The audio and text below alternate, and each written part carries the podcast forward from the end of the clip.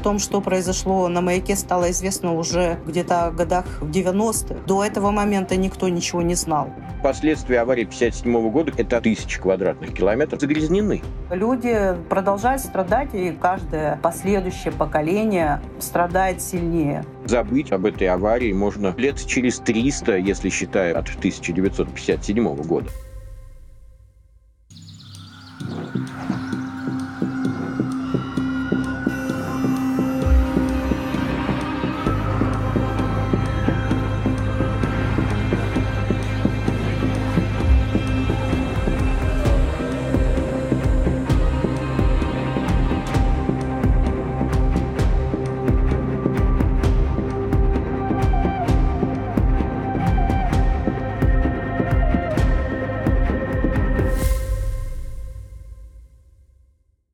Привет! В этом выпуске подкаста «Пакет не нужен» мы поговорим о крупных техногенных авариях. Разрушение Каховской ГЭС стало главной новостью в экоповестке последнего месяца, а разговоры о безопасности на Запорожской атомной станции, охлаждение которой зависело от теперь уже несуществующего Каховского водохранилища, стали как никогда актуальны.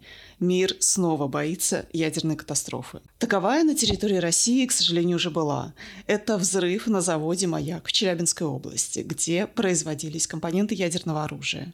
ЧП произошло в 1957 году, но его последствия люди и природа ощущают до сих пор. Мы поговорим и о других источниках радиационного загрязнения в России. У нас в гостях инженер-физик Андрей Жаровский и журналист, исследовавшая аварию на маяке Изольда Дробина.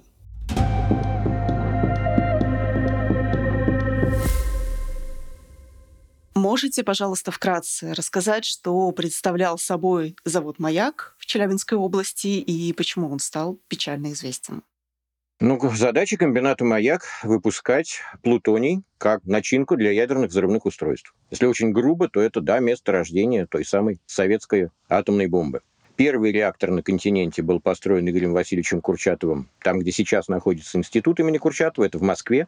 И там в миллиграммовых количествах был получен тот самый плутоний. И действительно, технологии были в какой-то мере скопированы с американских, какой-то мере добавлены какие-то свои придумки. И в конце войны, когда стало понятно, что Советскому Союзу очень нужно создать свое ядерное оружие, был построен первый реактор, наработчик плутония, а, просто первая буква алфавита. Там дальше много-много других реакторов было, там, по-моему, штук пять их понастроили. Это уран-графитовый реактор, прямоточный. Это означает, что в качестве воды для охлаждения бралась вода из природных водоемов многострадальной речки Теча. Вода после очистки отстаивалась, запускалась прямо внутрь реактора, да, проходила между, там не были стерженьки еще, пока там были такие урановые блочки из природного урана металлического, покрытого сначала алюминием, потом чем-то другим. Вода заходила в реактор, выходила из реактора, и по туннели, которые там поэтично называются словом «метро», выбрасывалась в речку Течь. И это была первая радиационная авария. Вот как реактор запустили до 50-х годов, он работал в режиме радиационной аварии. Я хочу сделать примечание. Это не то, что вот э, советские люди самые дурные. Конечно, нет. Я же сказал, технология была скопирована с американской, и у них примерно то же самое происходило в местечке Хэнфорд на речке Коламбия в штате Вашингтон. Да, также прямоточные реакторы, также воду запускали внутрь реактора. Нормальный человек скажет, это же варварство, но тогда отношение к радиации было легкомысленно. Да, все понимали, что там Мария Кюри умерла от радиации, Анри Беккерель, первооткрыватель этого вот всего, да, получил радиоактивные ожоги, но ощущение, что радиоактивность – это что-то опасное, чему нужно уделять какое-то большое внимание, оно пришло позднее. Итак, э, реактор начал работать. Я бы всем советовал найти в интернете, почитайте книжку «Атомный аврал» автор Гробовский очень хорошо, такой в научно-художественном стиле, описал, как это происходило. И первая авария случилась отнюдь не в 1957 году, а в первый день работы реактора. Заклинил урановый блочок, перестало происходить поток воды через один из каналов вот в этом самом графитовом реакторе. Реактор перегрелся. Ну, там его остановили, запустили заново, но вторую аварию уже побоялись сообщать. А я напомню, с, э, лидером э, советского ядерного проекта был отнюдь не Игорь Васильевич Курчат. Игорь Васильевич был научным руководителем. Ядерный проект вел Лаврентий Павлович Берия, заодно всесильный хозяин ГУЛАГа. И вот эти вот ребята, кто запускали реакторы, кто работали, побоялись сообщить в Москву, что вот огромными усилиями построенный первый реактор с буковкой А. Они его потом любовно Аннушкой называли. На мой взгляд, страшное извращение, конечно, но бог с ними. Побоялись сообщить, что что-то пошло не так, и по многим свидетельствам решили просто высверливать застрявший урановый блочок, не выключая работу реактора. Ну как остановить реактор? В стране нужен плутоний, в стране нужна бомба. И вот такая вот первая серьезная авария с человеческими жертвами, с облучениями, это было вот ликвидация такого вот локального, как они говорили, козла, то есть закозление, это термин с металлургии. Ну вот, тем не менее, вот с этого, собственно говоря, началось. Там все. Делалось все в огромной спешке. Гонка ядерных вооружений все же вещь серьезная и тем более создание первой ядерной бомбы, я напомню, она была испытана в 1949 году, то есть к 1949 году уже реактор наработал достаточно плутония. Рядышком, я продолжу, что же там еще-то на комбинате «Маяк»? Вот там не только реактор наработчик плутония был, сначала один, потом несколько. Там рядом стояло радиохимическое производство, облученный в реакторе уран, в котором уже образовались небольшие количества плутония, подвергался серии, там, десяткам химических превращений. Ну, первое из них было растворение в кислоте, кислотах, и потом выделялся химическим путем тот самый плутоний, который дальше шел на металлургическое производство, не просто металлургическое, а именно по выплавке плутониевых сердечников для ядерных зарядов. То есть вот комбинат «Маяк» был таким предприятием полного цикла.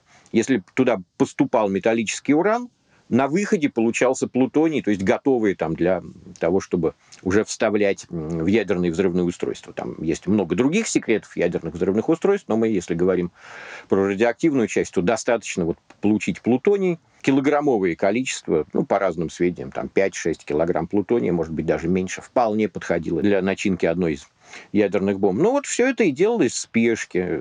Внимание радиоактивным отходам не уделялось настолько. Я повторю еще раз, что существовали прямоточные реакторы. Потом этот э, опасный проект скопировали, и то же самое было на Сибирском химическом комбинате, дублере комбината «Маяк» рядом с Томском, на горно-химическом комбинате в Красноярском крае. Вот точно так же воду реки запускали в реактор, выводили из реактора, потом выливали, ну, в зависимости от наглости, или обратно в реку, или в пруд отстойник. Так вот, 57 год, следующая такая веха когда емкость, в которой хранились высокоактивные радиоактивные отходы, взорвалась. Взрыв был, скорее всего, химический. Я упомянул, что вот начальная стадия выделения плутония – это растворение в азотной кислоте. Сейчас уточню, что кислота азотная. Многие знают, что азотные соединения – это, в общем-то, взрывчатка. Произошло следующее. Огромный бак, 20 кубометров, по-моему, 20 тонн, вот этих вот жидких радиоактивных отходов, пульпы. Что-то пошло не так с его охлаждением, а он должен был охлаждаться водой, которая протекала между стенками бака и бетонным основанием.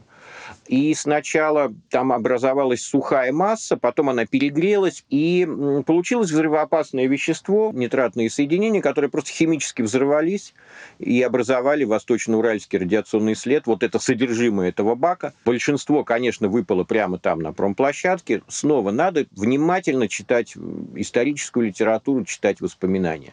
Тяжело, тяжело рассказывать, там в том числе и гулаговские ребята сильно облучились из-за всего этого. Повезло, что ветер 29 сентября, когда все это взорвалось в 1957 году, дул не на близлежащие города, не на Свердловск, не на Челябинск, а куда-то в сторону Тюмени, до Тюмени не дошло.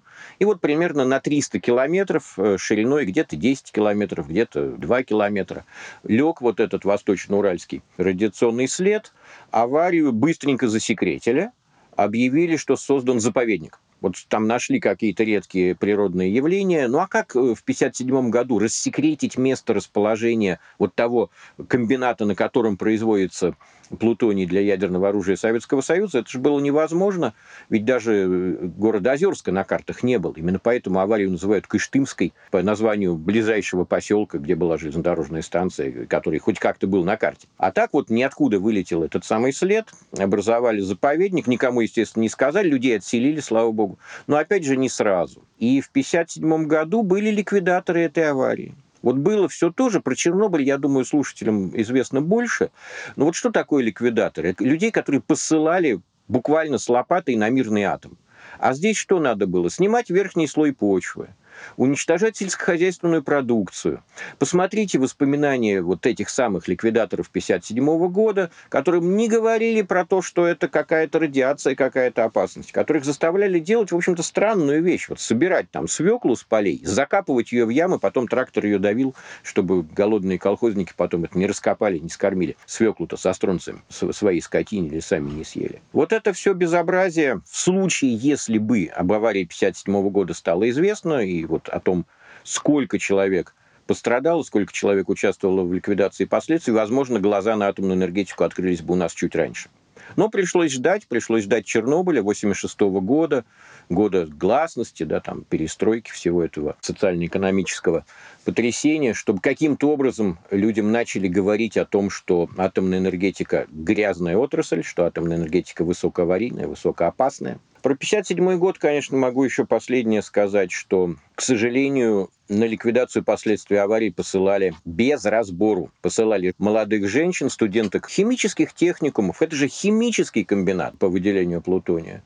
Среди них были беременные женщины. И получилось, что множество людей были облучены до их рождения. Вот вдумайтесь в это. Не родившиеся дети, будучи частью организма матерей, находились в зоне высокого радиоактивного загрязнения, подвергались облучению и потом болели, а комбинат «Маяк» говорил, что вы же еще не родились, как вы могли участвовать в ликвидации последствий аварии. У вас же год рождения, там, 58-й, условно говоря. Вот огромный массив дел э, вела известная юрист Надежда Кутепова, которую, к сожалению, вынудили бежать из страны под угрозой обвинения во всяких неприятных вещах. Вот такой комбинатик. Комбинатик жив, Комбинатик жив-здоров, город Озерск хороший, зеленый. Два раза я там был на слушании, приезжал. Все там у них хорошо, но, знаете, вот как в доме повешенного, о веревке не говорят. Так же и в Озерске. О радиации, она же незаметна. Об авариях, ну, они же давно были. О новых авариях, вот все практически уверены, что огромный выброс другого радиоактивного вещества, рутения, произошел несколько лет назад именно на комбинате «Маяк», но это как бы не доказано, ну так и не доказано обратное.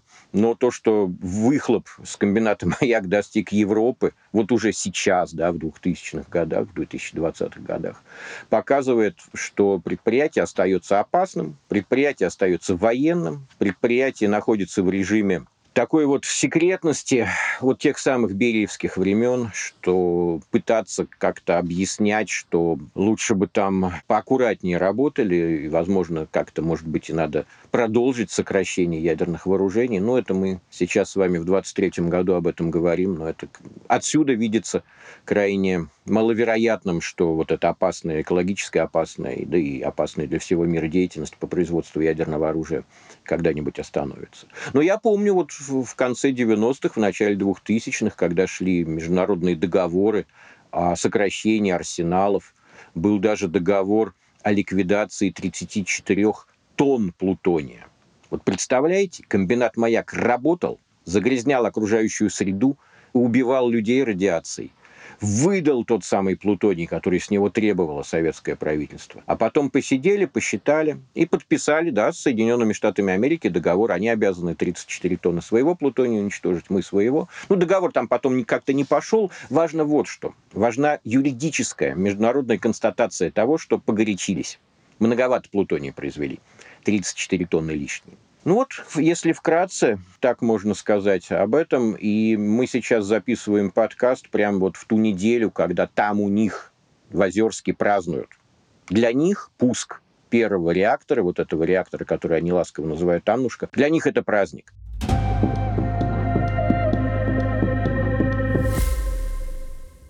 Спасибо большое за такое подробное вступление. Сейчас уже после аварии больше полувека прошло. Был ли момент, когда они активно как-то подробно говорили? Вы вот уже упомянули, что в Советском Союзе замалчивалась авария, потому что была холодная война, гонка вооружений. Наступил ли момент, когда обсуждалось то, что там произошло, то, что важно какие-то уроки да, там извлечь из произошедшего или нет? И почему?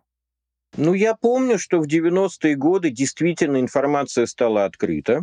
Это обсуждалось. Когда именно вот прям сказали вот авария 57 года, я вам не скажу, но, наверное, в литературе это можно найти. Я видел издание, ну, например, Челябинского университета, исторический факультет, хорошее издание, которое я просто зачитывался с документами, вот история комбината «Маяк». Я уже упоминал вот такое более научно-популярное осмысление всего этого. Назову еще раз «Плутоний в девичьих руках». Это название книги «Атомный аврал», э, название книги. Очень легко гуглится, сгружайте PDF-ки, читайте. Издание конца 90-х, да, то есть вот различные люди пытались рассказывать. Это же история страны. Вот тут как бы она черная эта страница или белая, это невозможно сказать. Надо понимать, что было такое, что, снова скажу, не самые тут дурные. В Штатах, в Хэнфорде также поураганили производя свой плутоний да, для своих атомных бомб, которые они там для Советского Союза готовили. Но сейчас ситуацию я вижу, знаете, она такая двоякая. Если мы смотрим соцсети, прессу, там, конечно, Росатом доминирует. Есть исторические исследования, я уже говорил, что вот мне просто там подарили в Челябинске книгу документальную, вот «История комбината «Маяк». Один из там нескольких томов, которые у них там выходят. Наверняка это можно как-то добыть, наверняка можно знать, изучать историю своей страны, историю атомной промышленности своей страны. Но сейчас, вот понимаете, Росатом, он стал государственной корпорацией, и он пытается доминировать во всем том, что связано с атомной энергетикой. Ну, так как бы по закону, а не атомная монополия, но доминировать СМИ, доминировать в социальных сетях. Конечно, за большие деньги можно, но правду-то все равно не утаишь, правда как-то выходит. Но мы сейчас о том, э, что же с этим маяком-то делать сейчас.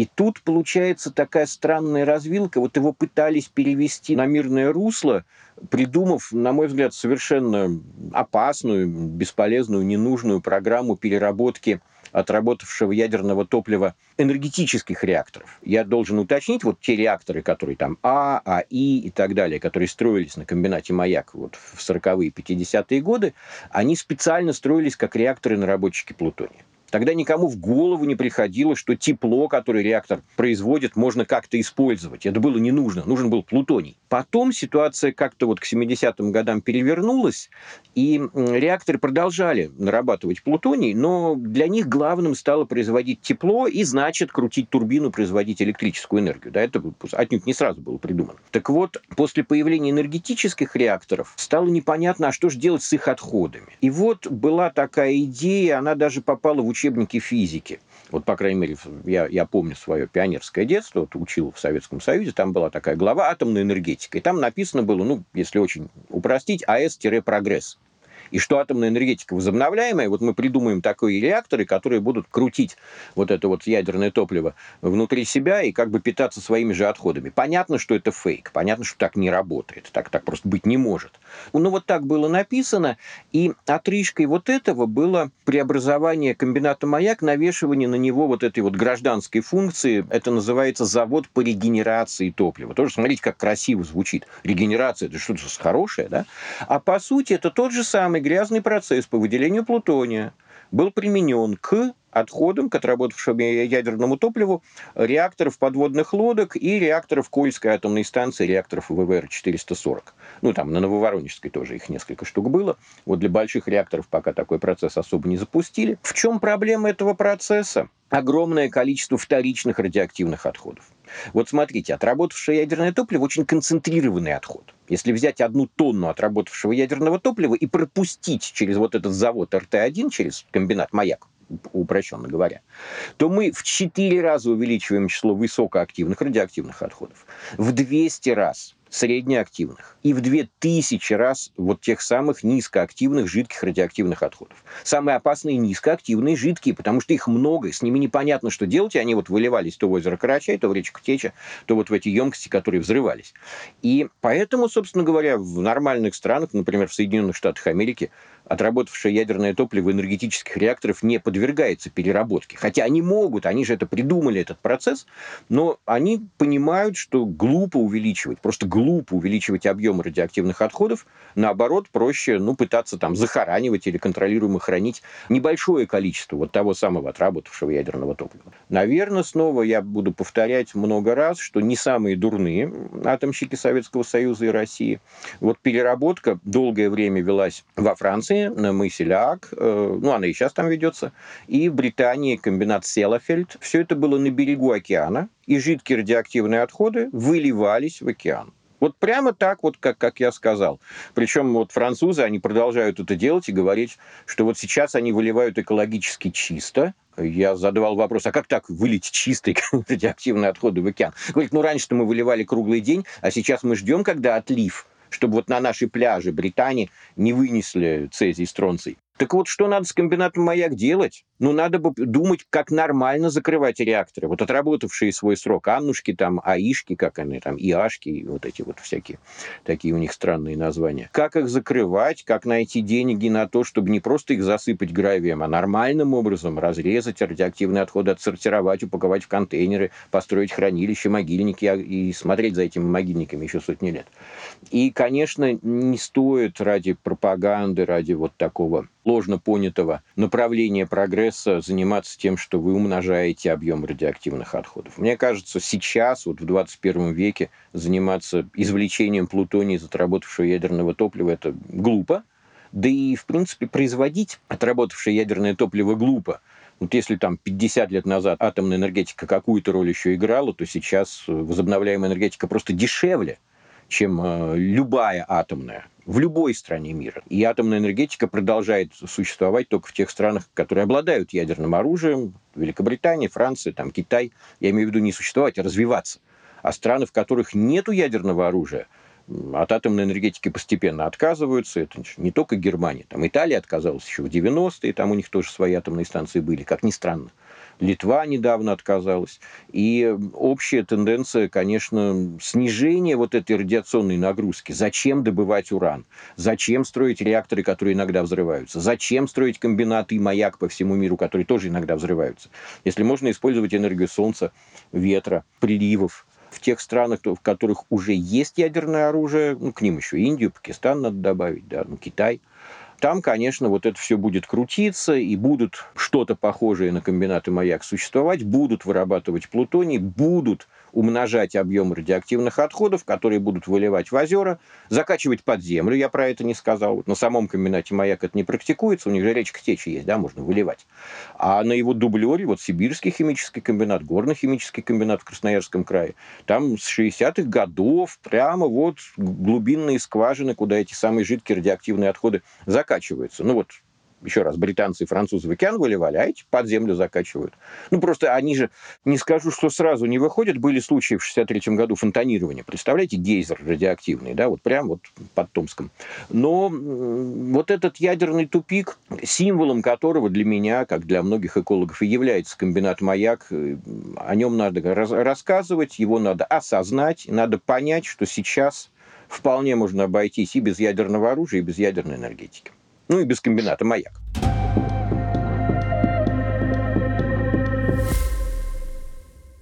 Давайте вернемся к маяку. Вообще, был ли определенно ущерб природе и людям от аварии на маяке, и можно ли сказать, что последствия для человека, для окружающей среды ощущаются до сих пор? Если да, то как они проявляются? Я не слышал, чтобы каким-то образом в деньгах был оценен ущерб от деятельности от того или иного предприятия атомной энергетики. Ну, немножко говорилось о том, сколько там сотен миллиардов ушло на ликвидацию последствий Чернобыльской аварии. Про комбинат «Маяк», конечно, нет. Никто это не оценивал. 57 год, о чем там говорить вообще. Сейчас безусловным доказательством того, что последствия вот той аварии 57 года, давайте одну из них возьмем, да, весь комбинат «Маяк» это сплетен из аварий, но последствия аварии 57 года, конечно, с нами никуда не делся Восточно-Уральский радиационный след. Люди до сих пор не могут пользоваться вот тем самым, там, по-моему, тысяч квадратных километров, ну чуть меньше, э, земель, которые загрязнены. И люди, живущие по бокам этого восточно-уральского радиационного следа, вынуждены ну, потреблять продукты вместе с вот теми радионуклидами, которые тогда вышли в окружающую среду. А как вы думаете, они же там лежат в природе, вот в этом лесу, и что, никуда не деваются? Конечно, размываются водой, воздухом. Поэтому ущерб продолжается, плюс ущерб, уже нанесенный вот тем самым ликвидатором 1957 года. Это сейчас довольно старенькие люди, но тем не менее они пытаются попасть вот в категорию людей, участвующих в ликвидации последствий радиационных аварий, какие-то получать льготы, так же как чернобыльцы.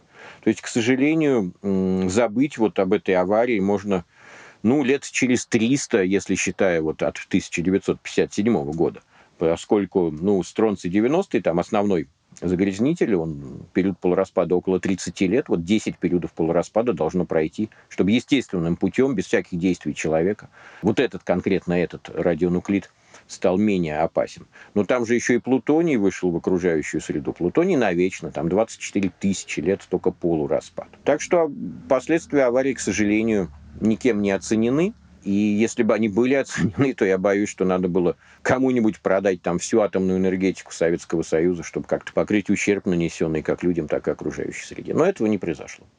Да, Изольда, вы общались э, с людьми в местах, которые были затронуты да, последствиями аварии, что они вам рассказывали, как они, может быть, ощущали, ощущают э, последствия в своей жизни. Да, я действительно общалась с людьми, теми, которые жили по берегу Течи и продолжают жить, и с теми, кто попал в зону действия Восточно-Уральского радиационного следа. Все они говорили одно, что во-первых, им никто не рассказывал о том, что происходит. Совершенно не было никакой речи об аварии. Никто об этом не говорил. Они продолжали также, пока маяк сбрасывал свои отходы в речку Течу, они продолжали там поить скотину, стирать белье, купаться и так далее. То есть первые же годы большое количество людей начало болеть. Но кто вот э, в этих небольших э, селах будет диагностировать, что с ними происходит. И тем не менее, если смотреть работы разные по этому поводу, там будет написано, что в первые два года, когда активно сбрасывались в реку Течу отходы, у людей диагностировали лучевую болезнь. Тогда в Озерске было принято решение иногда обследовать этих людей. Ну, то есть можно было попасть э, на больничную койку, где тебя просто обследовали. А что именно с тобой происходит, не объясняли. Это мне рассказывали вот люди, которые сегодня уже пенсионеры, о том, что они приезжали туда, и у них брали какие-то анализы постоянно, и они задавали вопрос, что с нами. Ну, там как-то отшучивались, но э, реально никто не называл что, допустим, у вас облучение или вы пострадали от радиации, этого никто не говорил. Когда произошел взрыв, и вот это облако накрыло довольно большую территорию. Это был рабочий день, там в колхозах находились на полях.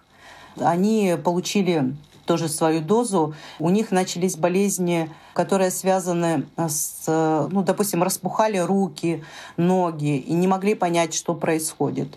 Никто не понимал. И опять никто ничего не говорил. Когда через некоторое время появились вот люди на улицах вот в этих белой одежде, э, которые там забирали у них скотину, э, что-то замеряли, ходили с датчиками. То есть, представляете, да, деревенские люди, которые приходят военные приезжают, приезжают люди полностью экипированные там в белых халатах, аппаратах, что-то меряют, им ничего опять не объясняют. То есть никто не понимал, что происходит, и продолжал, вроде как они приехали, уехали, они продолжают жить, э, как и жили. То есть пользоваться все тем же. Вот, допустим, мы были в деревне Татарская Карабалка, она до сих пор находится, продолжает жить э, в зоне ВУРС, ее никто не переселил. Хотя вот в зоне видимости от них недалеко находится место, где находилась русская кораблка. Туда приехали военные, э, людей просто раздевали до нижнего белья, бросали тут же, заставляли в машину садиться, запрещали что-либо брать с собой. Э, животных их расстреливали тут же при них – их куда-то увезли. Ну, где-то их расселяли. Потом пришла весна, то есть это же происходило осенью, весна пришла. Люди начали возвращаться обратно потихонечку, потому что ну, своя земля тянет, тем более непонятно, почему тебя оттуда выкинули они начали потихоньку возвращаться, и тогда уже э, деревню решили просто полностью стереть с лица земли. И так происходило со многими населенными пунктами. Но татарская Карабалка была очень большая. Если не ошибаюсь, около 700 дворов. То есть это крупная деревня. И э, они тоже сегодня, оглядываясь назад, вспоминая вот события того периода, не могут понять, почему, допустим, в пяти километрах деревню переселили, а их даже трогать не стали. То есть их никуда не переселяли. И вот одна из жительниц деревни, пенсионерка уже, страдающая онкологией, она рассказывала о том, что ее муж работал учителем, и летом ее попросили там, ну она тоже учительница, попросили заполнять бумаги. Это были документы медицинские а, деревенских жителей.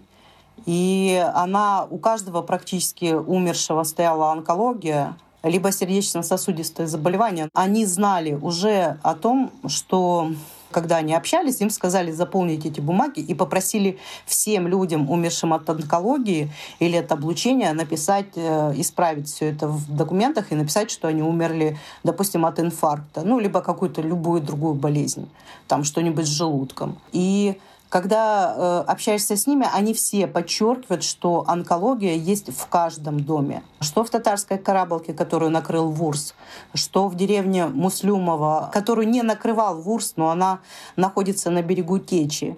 Это все продолжалось очень долго, как бы никто об этом ничего не говорил. Люди жили, что-то происходило, кто-то умирал, по какой причине было непонятно.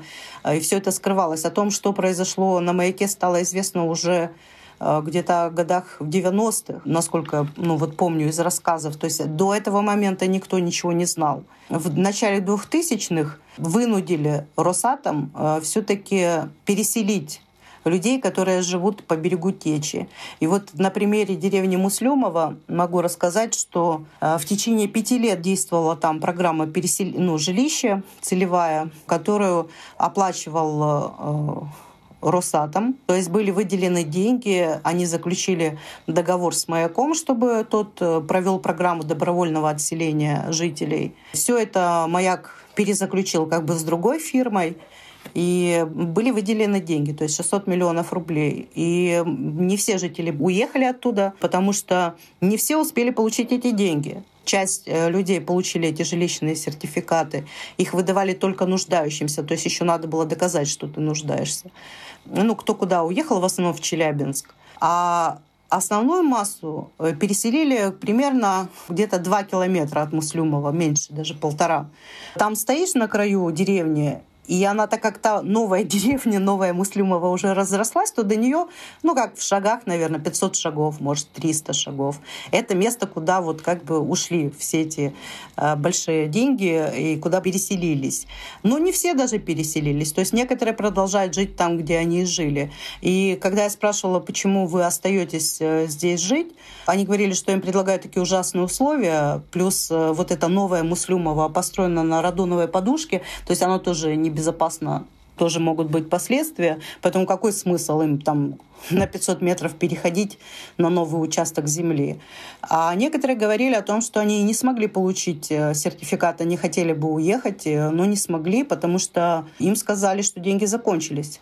То есть деньги закончились, но прежде чем они закончились, им предлагали эти деньги, ну, допустим, вот э, получаешь сертификат на 2 миллиона рублей, а ты должен отдать 500 миллионов наличными, ну, то есть снять и отдать их тем, кто тебе этот сертификат выдает, то есть чиновнику. Они многие возмущались, говорили, да как мы можем отдать полмиллиона, мы что купим на оставшиеся-то деньги. Но, тем не менее, в общем, не все уехали. Кто-то отдал, кто-то не отдал. И те, кто остались, они, конечно, сейчас пытаются как-то добиться правды, пытаются чего-то э, добиться, но это очень сложно, учитывая то, что они еще все являются очень больными людьми, практически все с онкологией и с другими сопутствующими заболеваниями. У них проблемы с щитовидной железой. Им это тяжело дается борьба с государством. И еще, что очень важно, те люди, которые распределяли эти деньги, в итоге было возбуждено уголовное дело о растрате денег. И э, на скамье подсудимых главным виновником оказался водитель э, человека, директора этой организации однодневки. Но, в общем, все сошлось на водителе. И он э, был осужден за мошенничество с этими деньгами и как бы растрату их. С ним все благополучно. Он сейчас живет в Москве, и там у него другая организация уже. И что еще касается людей, то что это вот, наверное, пожалуй, единственная была такая программа, когда на конкретную населенный пункт, были выделены деньги целенаправленно на жилье, на переселение. В большинстве случаев люди не получают никаких льгот, они не имеют никакого статуса. И для того, чтобы его получить, они должны доказать что они имеют на это право. То есть, допустим, дети ликвидаторов уже ничего не получают сегодня. Суды массово отказывают им в любых притязаниях на какие-то деньги от государства. Например, я недавно разговаривала с женщиной, которая сейчас судится. Она дочь ликвидаторов, которые умерли от онкологии. Сама она тоже болеет. И ей суд от, отказал последний раз. Там была такая формулировка, а, что но ведь вам уже столько лет, вы же не ребенок. То есть, раз вы не ребенок, значит все. Какой же вы ребенок ликвидаторов? Она говорит, но ведь они же не перестали быть моими родителями, я же от них родилась. Они говорят, нет, по возрасту вы уже старше 18 лет, вы уже не ребенок, поэтому вам ничего не положено. И вот эта унизительная совершенно ситуация, люди говорят, мы ведь вроде ничего плохого не делали, жили себе, жили, да, вели свое хозяйство, и вот мы оказались в такой ситуации. И при этом государство к нам так отнеслось. Произносили фразу «оно нас кинуло» государство нас кинуло, и мы должны бороться за какие-то копейки. Каждый должен нанимать юриста, идти в суд и так далее. То есть э, как-то централизованно, как-то коллективно ничего не происходит. Если ты хочешь хоть какую-то льготу получить, ты должен сам идти в суд и сам проходить вот эти вот все круги. И это не каждый способен сделать. И не у каждого хватает жизни это сделать. Потому что были случаи, когда, допустим, вот э, уже Андрей вспомнил Надежду Кутепову. Вот в ее практике была такая девочка, которая болела онкологией печени, и у них в процессе это было доказано, что заболевание является следствием радиации. И пока она жила, получала какие-то льготы. То есть они смогли это в суде доказать все. Но как только она умерла, ее семья, ее мать, которая тоже болеет и является дочерью ликвидаторов, Э, для нее все закончилось моментально, то есть никаких льгот, ничего нет. Одна семья, три поколения, но каждый должен пройти через суд. Такое отношение государства к этим людям. Во-первых, сначала долго делали из этого тайна. Во-вторых, когда стало все известно, ты еще должен доказать свое право на то, что ты вообще имеешь право жить. И вообще имеешь право хоть что-то требовать у этого государства. О них забыли. Просто такой побочный эффект люди.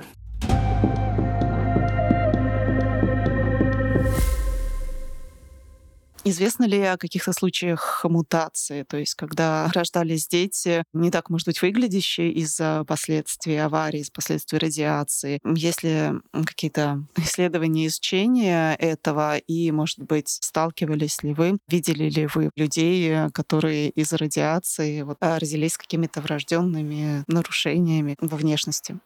Да, я видела э, только ребенка такого. Э, я знаю, что есть и другие случаи со взрослыми, но лично я видела только ребенка. У него было по шесть пальцев на руках. Ну вот они сами мне говорили, жители, а, что это легкая такая мутация, что это пальчик просто отрезают, как бы лишний, и все нормально у ребенка. Но у этого ребенка еще за ушком рос такой отросточек, тоже как пальчик. Его тоже собирались э, тогда, на тот момент, э, когда мы виделись, его собирались тоже оперировать. И тогда его бабушка, которая пережила эту аварию, она говорила о том, что они смирились уже, да, там шесть пальчиков, там какие-то отростки, там еще что-то. Это не так страшно, говорит. Я боюсь, что у ребеночка внутри растет. Ну, то есть вот это то, что мы видим глазами. А что внутри? И плюс у этого же ребенка была странная патология. У него все время была температура 40. Ребенок живет в Москве. И когда он попадал в больницу, там, ну, мать, естественно, металась, она понятия не имела, что происходит, и пытались как-то объяснить, что с ним. Никто не понимал, никаких объяснений не нашли. А когда она упомянула, откуда они родом, то есть врачи прямо растердились, начали ругаться, что почему вы нам сразу не сказали, а сказали бы сразу, так нам хоть все понятно было бы, что это последствия радиации, а мы тут, значит, голову ломаем, ищем, что с этим ребенком. То есть э, люди продолжают страдать, и как они мне объясняли, что каждое последующее поколение страдает сильнее, то есть здоровье хуже, чем те, которые были на момент взрыва. Допустим, отец э, одной из моих героинь Светланы, он прожил почти до 90 лет, но его предки жили до 100, и, потому что они были пасечниками, очень здоровые люди. Но все последующие уже болели кого он родил, кто родил последующих, все умирали от онкологии. На каждом последующем поколении это ухудшается ситуация. По словам, опять же, вот этих людей, с которыми я разговаривала.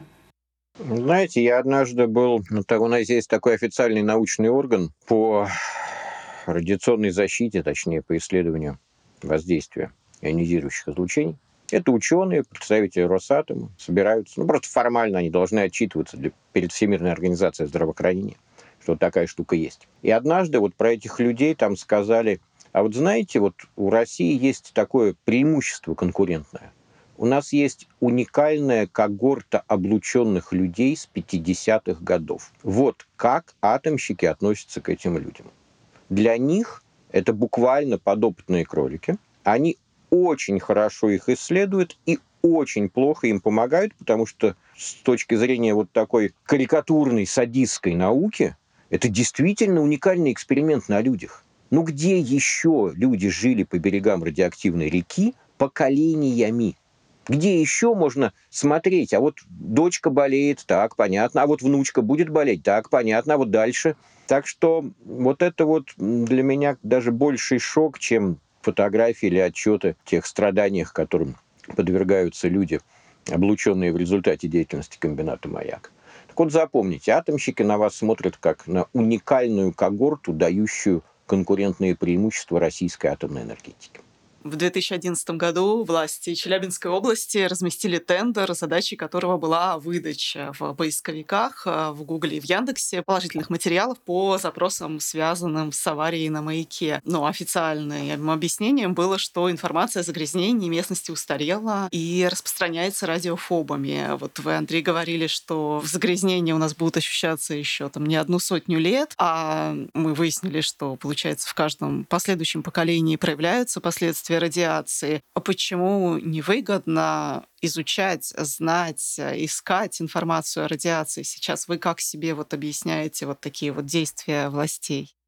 Ну, давайте отделим власти и Росатом. Не все, что выгодно Росатому, выгодно властям России, уж тем более населению страны. Росатом занимается тем, чем может заниматься. Может контролировать социальные сети, заполняя своими проплаченными блогерами делает это. Может фильтровать информацию, пытаться, вот как вы сказали, контролировать выдачу поисковиков делает это. Да так ведет себя, в общем-то, любое производство. Просто понимаете, не любое производство убивает так много людей, не любое производство загрязняет такие огромные территории. А создание позитивного имиджа, иногда даже гринвошинг, то есть я слышал там, кто-то пытается назвать атомную энергетику после всего этого, да, чистой, приемлемой. Но это уже все, так знаете, такая пиаршная война. Поэтому пока Росатом силен, пока Росатом у власти, пока Росатом не отделен от государства, я скажу такую крамольную мысль, вот, по крайней мере, производство электрической и тепловой энергии на атомных станциях должно быть отделено от государства.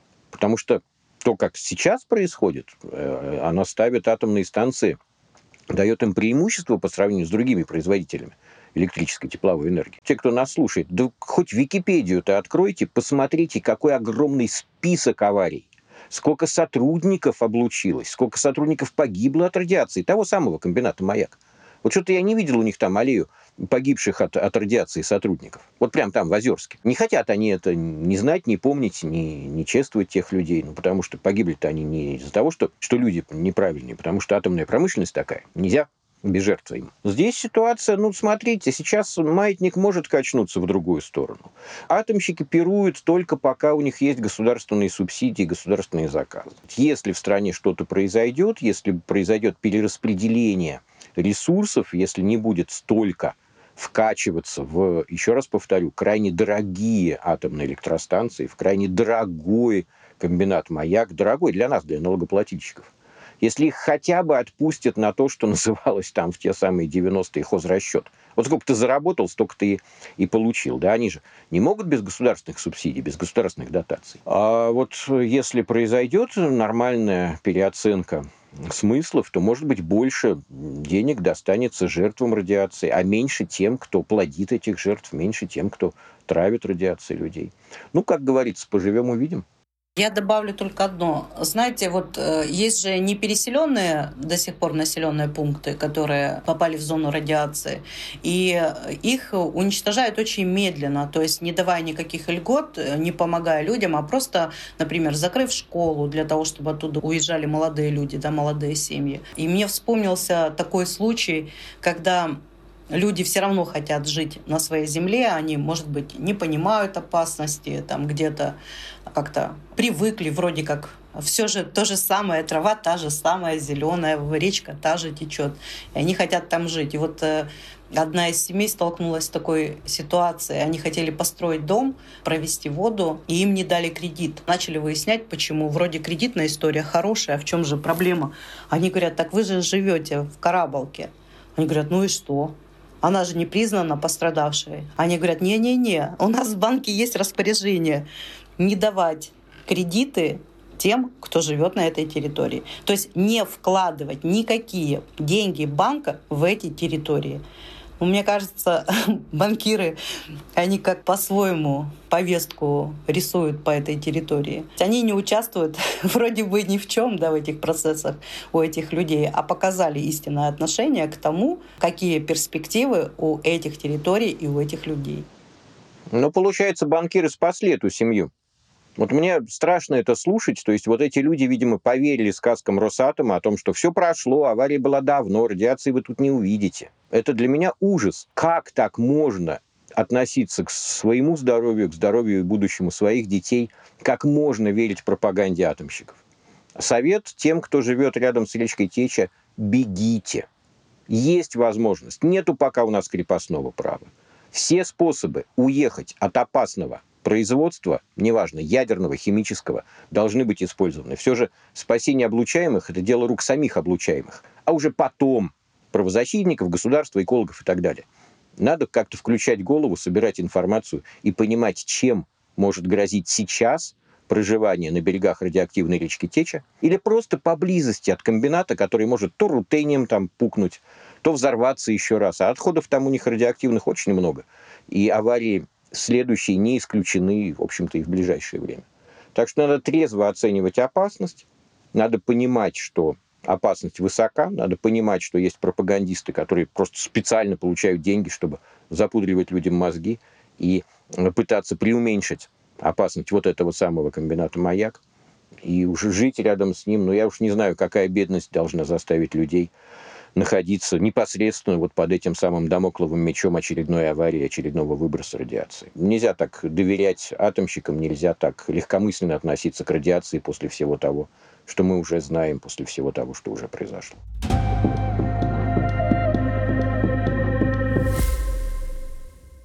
О каких других подобных авариях советского периода нам мало известно и следовало бы знать больше? И какие еще большие участки радиоактивного загрязнения есть у нас в стране? Какие вы бы выделили? Например, могильники радиоактивных отходов э, в разных частях России или полигоны ядерных испытаний? Андрей, наверное, это прежде всего к вам вопрос. Ну, любое предприятие, практически любое предприятие атомной промышленности имеет свой участок радиоактивного загрязнения – Давайте начнем с ближайшего ко мне. Я сейчас в Подмосковье нахожусь.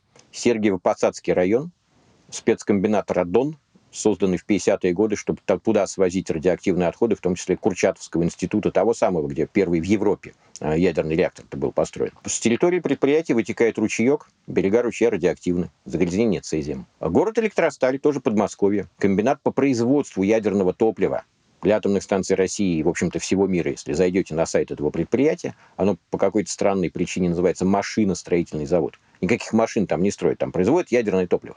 Так вот, на сайте предприятия они с гордостью говорят, что они поставляли ядерное топливо в Швейцарию, в Швецию, в Германию. Да, я не оговорился, в Швейцарию тоже. Самые высокие мощности дозы, которые я видел на своем дозиметре, свыше 100 микрозиверт в час, то есть 10 тысяч микрорентген в час. 10 тысяч микрорентген в час на почве в лесу в Подмосковье. Лес не огорожен, там нет колючей проволоки, там нет даже какого-то символического заборчика. В двух местах стоят таблички с надписью типа опасная зона, но нет знаков радиационной опасности. Новосибирск, Новосибирский завод химконцентратов, тоже хвостохранилище, тоже вытекает ручей, ручей загрязнен. Вокруг этого могильника я нашел три участка радиоактивного загрязнения, просто прогулявшись вокруг, да, по лесу пройдя. Места добычи урана – страшное дело. Курганская область, где выкачивают, растворяют уран под землей. Вокруг радиация в артезианских скважинах местных жителей. Вот снова Курганская область, городок Шумиха. Посмотрите, просто анализы скважин. Добыча урана везде примерно так. Вот Читинская область, Краснокаменск, там просто сливают радиоактивные отходы на рельеф. И куда ни кинь, всюду клин. Но из таких громких аварий, наверное, я этим закончу, это 1993 год, апрель месяц, Сибирский химический комбинат – установка вот той самой переработки отработавшего ядерного топлива, если слушатели помнят, так это называется извлечение плутония. Вот одна из стадий по извлечению плутония, один из аппаратов, что такое аппарат? Ну, бак в котором какая-то химическая реакция идет, там то ли добавляют какое-то вещество, то ли наоборот высушивают. Взорвался бак, просто реально физически взорвался, разрушена стена, снесло крышу, и всего лишь на 30 километров. Вот на комбинате «Маяк» на 300, а тут на 30 километров разлетелось в сторону деревеньки Георгиевка и Наумовка не в сторону Томска. Томск в 7 километрах. Вот снова повезло с ветром. Понимаете, вот когда же это везение это может и закончиться? Если бы ветер в апреле 93 -го года дул в сторону Томска, пришлось бы отселять э, довольно значительные части этого города. Потому что город живет рядом с этим опасным комбинатом. Еще раз говорю, бегите, если есть какая-то возможность. Не дожидайтесь следующего взрыва, следующей аварии. К новостной повестке хотелось бы перейти. Э, какие объекты ядерной энергетики сегодня находятся в особой опасности из-за продолжающихся уже второй год боевых действиях на территории Украины и какие превентивные меры, как вы думаете, можно было бы предпринять уже сегодня? Ну, мне кажется, правильнее говорить о радиоактивно опасных объектах России все же. А про Украину надо говорить с экспертами с Украины. А любая атомная станция, любой реактор – это ядерный радиационно опасный объект. Просто по закону. Любой реактор пропагандисты от атомной энергетики называют безопасным объектом. Или говорят, мы давайте повысим безопасность. Вот это тоже мне очень нравится, такое логическое извращение. Если объект безопасный, зачем повышать его безопасность? Так вот, э, любая атомная станция опасна. Атомная станция, находящаяся в стране, где ведутся полномасштабные боевые действия, сталкивается с такими угрозами, которых раньше, собственно говоря, никогда и не было. К чему готовили атомные станции? Ну, к нападению террористических групп, ну, к атаке при помощи пассажирского самолета, как это было 11 сентября. Э, но к тому, что летают ракеты, к тому, что обстрелы крупнокалиберной артиллерии идут, конечно, ни одна из атомных станций не готова. Запорожская атомная станция, слава богу, в данный момент все реакторы остановлены, не производится электроэнергия. Это несколько снижает опасность. Когда реактор в работе, там высокая температура, высокое давление. Именно поэтому повреждение первого контура просто выплевывает накопленные в них опасные радионуклиды в окружающую среду. Когда реакторы в холодном состоянии, в состоянии останова, э, радионуклиды все там же в них. Но даже разрушение э, приведет к меньшему попаданию в окружающую среду и к меньшему разлету вот этих самых опасных радиоактивных веществ. Поэтому сейчас, да, все смотрят на Запорожскую атомную станцию, на другие атомные станции Украины. Я напомню, что в Советском Союзе Украина была самая ядерная из всех союзных республик. Ну, кроме Литвы, конечно. Просто там понастроили столько атомных станций, не понимая, что это как бы неправильно строить в сельскохозяйственном регионе атомной электростанции. Но снова это дочернобыльский подход, когда считалось, что опасность минимальная или даже незначительная. Что со всем этим делать? Надо смотреть рекомендации МАГАТЭ, я не могу вам их повторить, поскольку там написано то, за что в России, наверное, будут наказывать, пытаются наказывать. А там, грубо говоря, сказано, ну, отдайте все владельцу и перестаньте стрелять. Что бы вы хотели напоследок добавить по теме? Вы знаете, опасность радиации, она, как э, несколько раз уже повторил Андрей, она незаметна внешне. Вроде бы мир не меняется вокруг тебя, а ущерб здоровью наносится катастрофический. И, конечно, хотелось бы, чтобы государство как-то добрее, внимательнее относилось к своим людям. Но это такое пожелание из э, скорее нереализуемых на сегодняшний день к сожалению.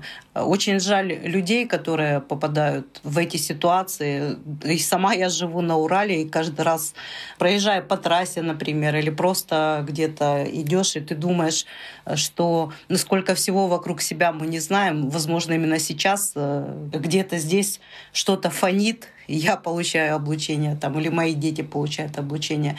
Как эту ситуацию исправить, я не понимаю, наверное, все-таки будущее за тем, чтобы действительно отказываться от э, вот этой ядерной промышленности и переходить на возобновляемые источники энергии. И мир очистится, и люди, наверное, здоровее станут. Я, конечно, как дилетант рассуждаю, но ситуация видится мне именно так.